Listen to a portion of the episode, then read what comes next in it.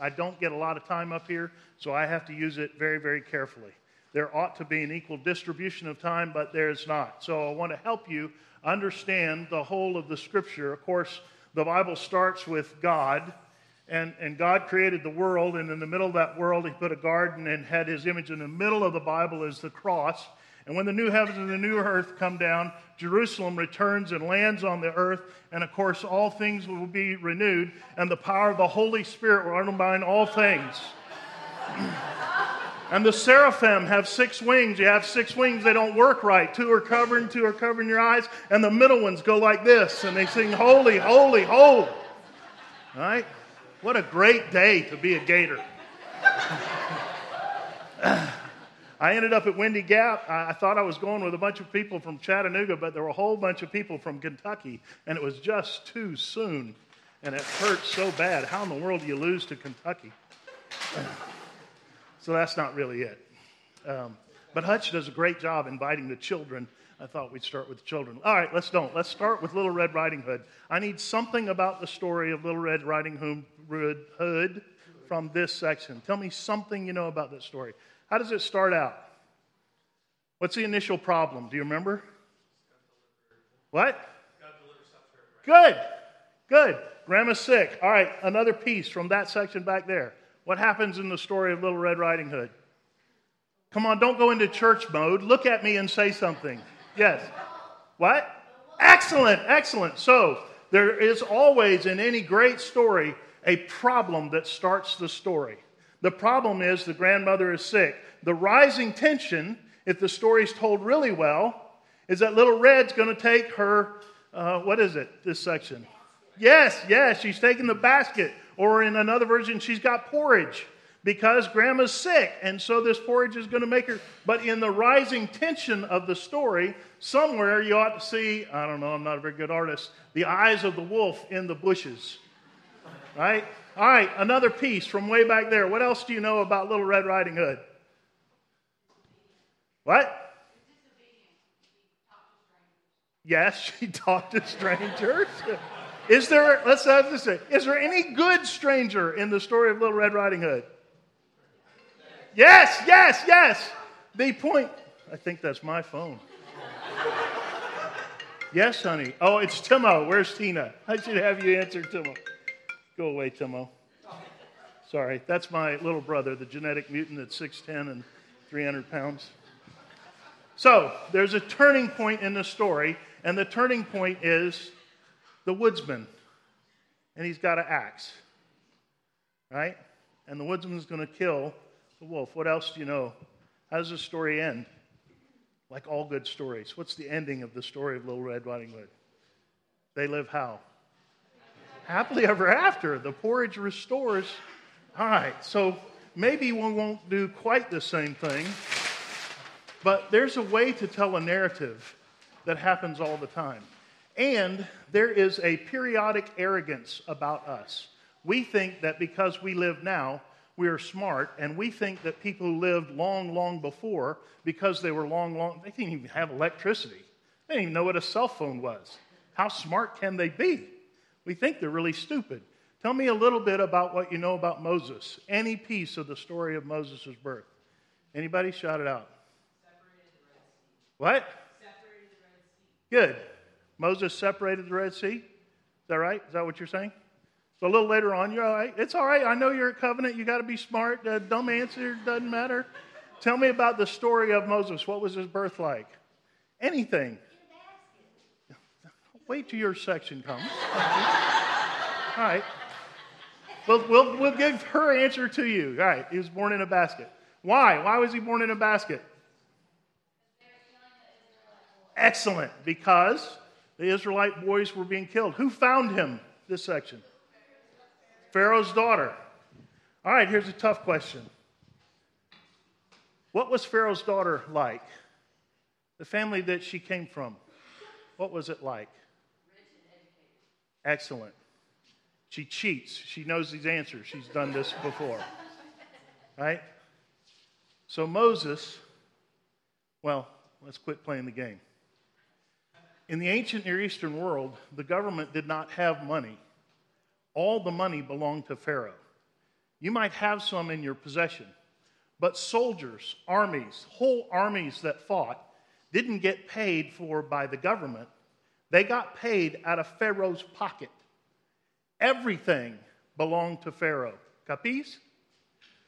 So when Moses is found by Pharaoh's daughter, oh, I know what I'll ask this section. Who nursed Moses? His mother. Because his sister went to Pharaoh's daughter and said, Hey, I know a wet nurse. And so Moses was raised in Pharaoh's house. But every night, his mother told him the stories of Yahweh. Now, if Bill Gates' family and maybe Trump or Obama, whoever you want, family, had children that got married, and all the wealth of the Gates and all the social and political power of Trump or Obama came together in a child, do you think that Moses went to Chickamauga Elementary School? What kind of tutors do you think Moses had? Literally the best in the world. We think that we're smart because we live now, and we think that those people back then weren't smart because they didn't even have cell phones. And I'm telling you, Moses was a genius. And when Moses wrote the stories of Genesis, he was using all the ancient Near Eastern understanding of literature and power and purpose. When an artist draws a picture, they use light and color and texture. Rarely, when you look at a really good picture, is the centerpiece right in the center. When you look at a picture and it grabs your heart like a Picasso thing, and you look at it, when you read Picasso in a book, it doesn't do anything. But we got the privilege of going with an artist to New York to see a Picasso and Matisse exhibit. And you come around the corner and a Picasso painting is 40 feet tall and you walk around the corner you step in front of it and it staggers you. It makes you go back, and all of a sudden you realize what was reduced in a textbook lost all its power. He was an incredible genius. So even an imbecile like me, artistically, I don't have to know anything by art uh, to get it. He's so incredible that I get it. Capice? And so Moses is writing the stories of Genesis to people who are wandering in the wilderness and they're tired and they're hungry and their middle schooler whines and gripes and their little children are hacked off and they don't have a very good nursery and they just want to go back to Egypt. And Moses writes the stories about going home. I'm going over Jordan. If you really understand the early stories of the Old Testament, you understand that the promised land is the place that's described as the Garden of Eden. The Garden of Eden is bordered by the Pishon and the Gihon River and the Tigris and the Euphrates. And when you come to Deuteronomy chapter 1, and it outlines, Moses is retelling the story of what we're doing on this trip. He says, We're going to that land between the land of the Canaanites and the land of the great river, the Euphrates. And Moses describes the same place that was Eden. A peace. And so we were on this men's retreat and we did this timeline thing. Sorry, I got to keep my eye on my time. We did this timeline thing to tell our story. And I got these friends. Some of them are my go to guys. Mary calls them. One of them's name's Robbie. If I call Robbie this afternoon and say, Robbie, I got to go to Alaska, I need you to go with me. I'll hear him on the phone turn to Mel. And she, he won't even ask. He'll say, Hey, honey, Ted needs me to go to Alaska. I got to go. If I ask him and I really need it, he'll quit his job and go.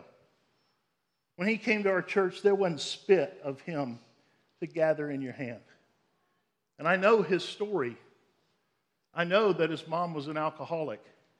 And he had 14 men that lived in his house when he was a little boy that she asked him to call dad. And I know that she was drunk, and I know that those men beat her. I know that he can tell you the story of where he was when the man threw her against the wall in the middle of the night. He had to call his aunt and say, I don't understand what's going on, but you got to come get us. I've known all those stories. But I didn't know his dad beat his mom. And when we did our timeline things, I'd make the whole trip to the men's trip and back five times over just to hear him again talk about what it means to a little boy to watch his dad beat his mom. And I have a different thing in mind when I sing about going home And when Robbie's heart breaks because he's got to get from this place that hurts so bad to a place that's really home. So, one more time. What do you know about how the people of Israel ended up in Egypt? What do you know about how the people of Israel ended up in Egypt? It's a little more complicated. Does anybody remember when there were all those brothers? Why did they go down to Egypt? Do you remember? Because there was what? Yes, you got it famine in the land. There was famine in the land. And so they all came down to Egypt. They put them out in the land of Goshen. You remember they prospered all over the place in Egypt. And then the Lord wanted to bring them out of Egypt. How did the Lord get the people of Israel out of Egypt? Do you remember? This is an easy one. Children know this. Yeah, the Lord sent sickness and plagues on Pharaoh. All right, you got Hutch, so we'll bring you the more difficult one. How was it when the people left Egypt, what was it like when they left? What did they leave with? You remember? What? Yes. They plundered the Egyptians. They took all the gold, right? So you got these three pieces. They came to Egypt because there was a famine. When they got released from Egypt, it was because plagues and sickness came on the people of the land, and they left with all the money. Genesis chapter 12, beginning in verse 10, you hear Moses telling the story of Abraham. When Abraham and Sarah came down to Egypt, why did they come? Because there was a famine. So if you were an Israelite and you're reading the story of Abraham and you knew that your ancestors came to Egypt because of famine, and you read that Abram and Sarah came to Egypt because of famine, you would go, huh, that's just like us. And when you heard your parents tell the story of the plagues, the blood, the frogs, the flies, the gnats, the death of the firstborn, the death of the livestock, when you heard of all the sickness that fell on Pharaoh's household, and then you read this story that when Abraham and Sarah came to Egypt, the Lord sent sickness on Pharaoh. You would go, huh, this story's just like us. And when Abraham and Sarah left, Pharaoh gave them all his wealth, and they left rich. And you would go, it's just like us. So, what I'm trying to get in front of you is that Moses wasn't just writing a story so you would understand the history, he's Picasso, painting a picture. So when the original audience reads it, they understand something. When Moses writes in Deuteronomy chapter 1, what, uh, where is Abby? What Abby, though college educated, couldn't finish last week. The Hittites, the Jebusites, remember that? And all those people right? Because he's Abby. Those words don't mean anything to him. But if you're the Israelites wandering in the wilderness and you're scared to death with your children, and up there on the mountains are the Canaanites and the Hittites and the Jebusites and the Girgashites and the Amalekites, and they all want to kill you, you would know how to say the name of every one of them, and you would be scared to death.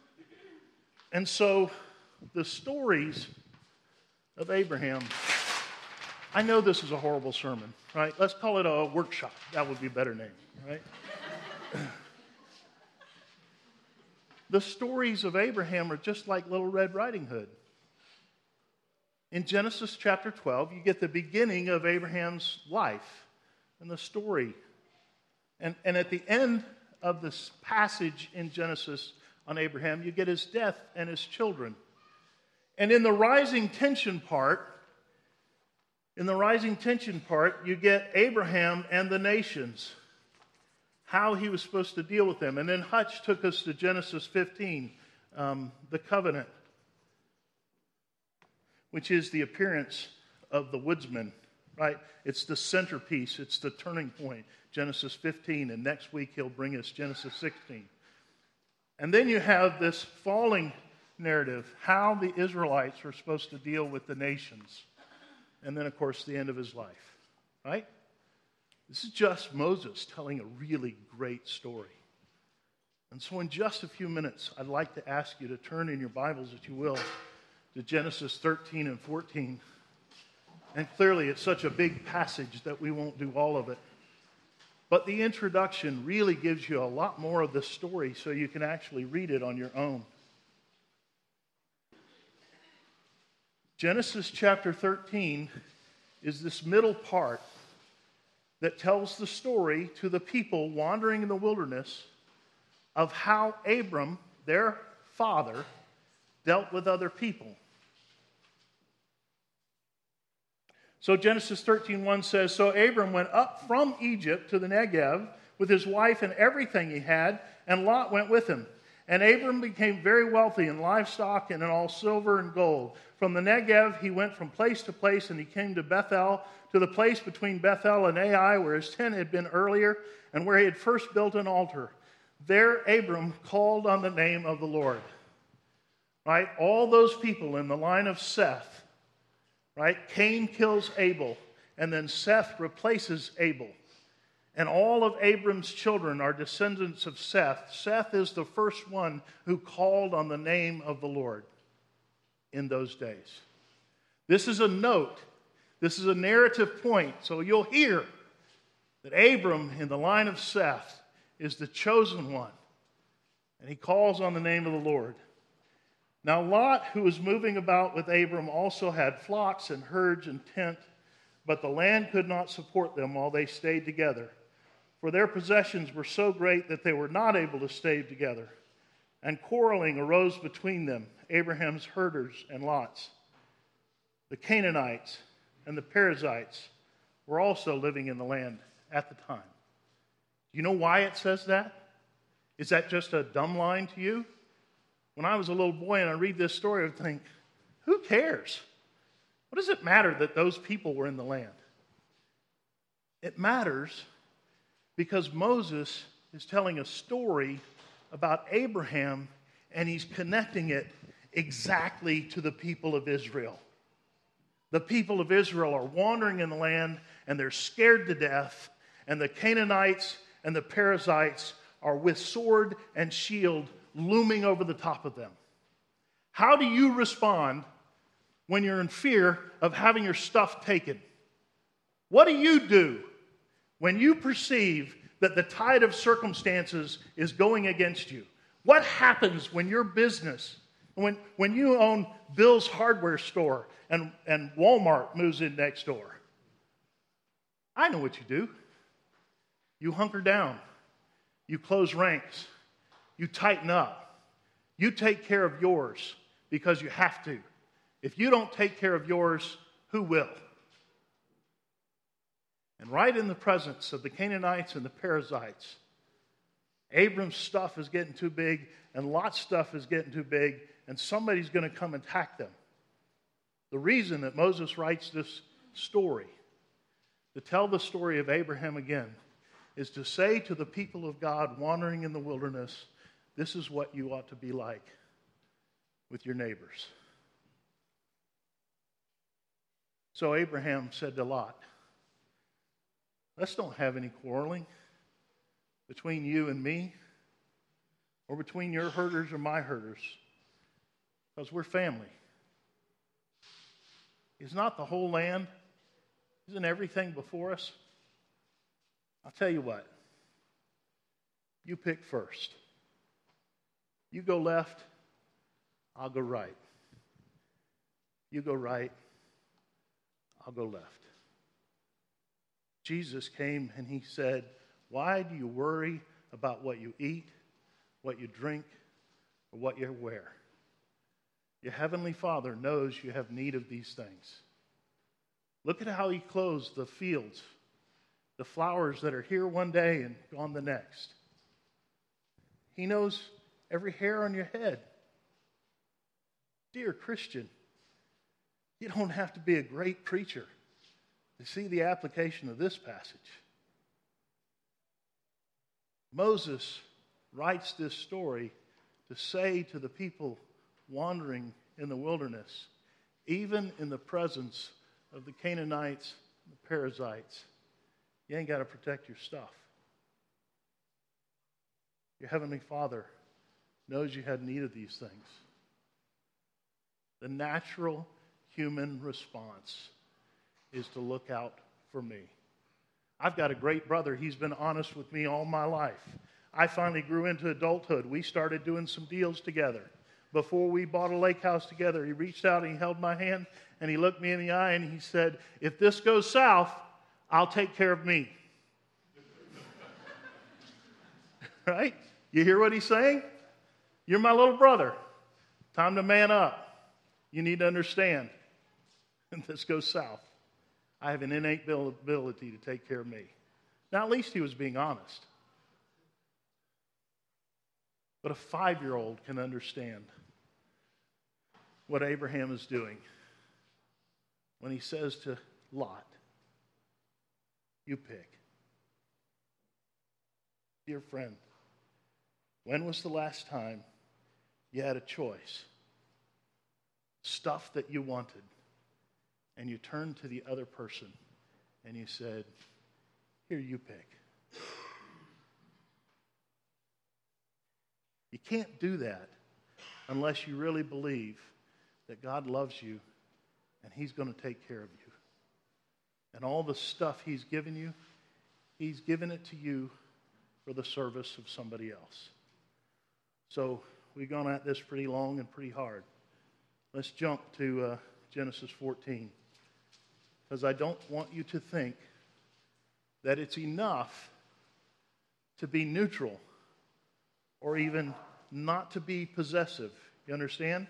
Abram said to Lot, You go right and I'll go left. He sort of, without investment, said, You pick first and I'll take the other land. And I want you to know that's not enough. And so Moses tells this story in Genesis chapter 14. At that time, when Amraphel was king of Shinar and Arioch king, I'm just like uh, Avi, I can't read this either, right? When those kings were around, right? Verse 5 In the 14th year, those other kings called with them and went out and defeated the Rephaites and the Ashtoreth and the Canaanite and the Zuzites and Ham.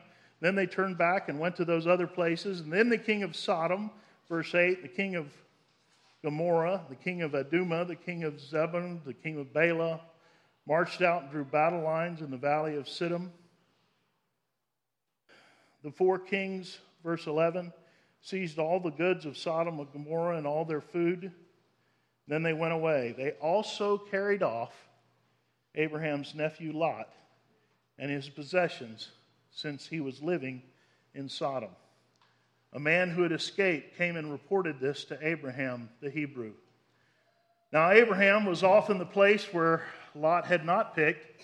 He was living near the great trees of Mamre, the Amorite, a brother of Eshcol and Aner, all of whom were allied with Abraham. And when Abraham heard that his relative had been taken captive, he called 318 men born in his household and went in pursuit as far as Dan. Right? So, the, for the sake of the time, I'll just let you read it on later.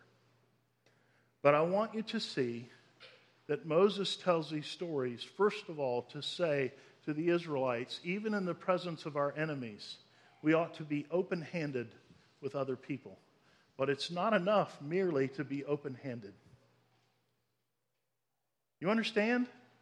Abraham could have sat over here and looked over there at Lot and said, Man, that's a crapper for him. Those kings, kings beat the stuff out of him and they took all his junk. But Abraham took his men and Abraham went down. And Abraham said, I'm not going to let that happen to them. The community that I came from, the newspaper, Christmas time, opened up on the front page, has a black lady in front of a trailer that's burned down, and all her stuff is out on the street. And the story basically said this trailer caught on fire, and this is not going to have any home for Christmas, and she has these grandchildren that live with her. I grew up in a great town. I love the town that I grew up in. This was in Ocala where we ministered, and it's a special town. 74 and 75, they won back to back state football championships. And everybody my age measures themselves by where they were when the whole city came to watch them play football. And you get one of those guys, you get all of them. And he opened up the paper and he saw that black lady and her grandchildren out on the street, and he said, This doesn't happen in my town. And he called his buddy, one of the other football players from a long time ago. He said, Hey, I'm coming to your place of business, and I'm going to take all your cash. Be ready. Get as much as you got. Drove in, walked past the secretary. Hey, I got to go see the owner. Walked in and said, All right, give it to me. Whatever you got. Come on, we're going to Tommy Craggs. Went to Craggs Construction. Walked in, Tommy, we got to have all your cash. Whatever you got in your petty cash drawer. We got to buy this lady a trailer today. By the time they got done, they had three Suburbans full of grown men descending on all their friends, walking into their place of business. Hey, I don't care what your company's doing. Shut it down. We need cash. We're going to buy this lady a trailer today. Because this doesn't happen in our town. Isn't that beautiful? Don't you want to live in a place like that? Don't you want to be one of those kinds of people? Right? You got to start coming to Sunday school. Right? Who is there? Did you see it this morning? Right here on the screen. In the Bible Project, they talked about the story of Abraham and the story of the people of Israel in Egypt. They talked about how the plagues was the same as the sickness. It went by fast. I had to change my whole sermon. I'm making this whole thing up just out of Sunday school. I know you couldn't tell that.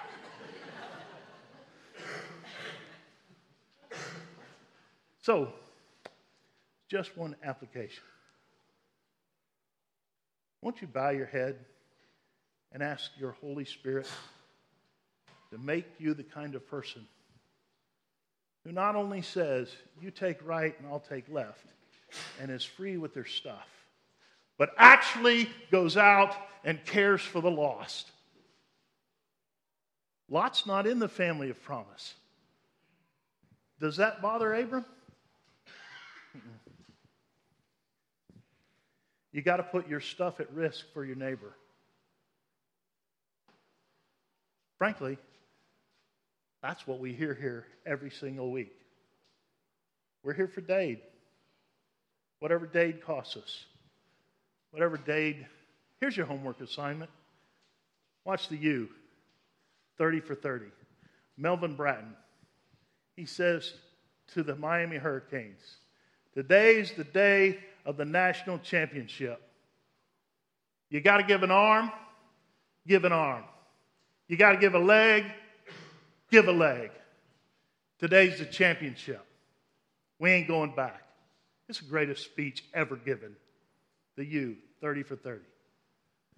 Jesus, through Moses, says to the people of Israel when your neighbor is threatened, you got to give an arm, give an arm.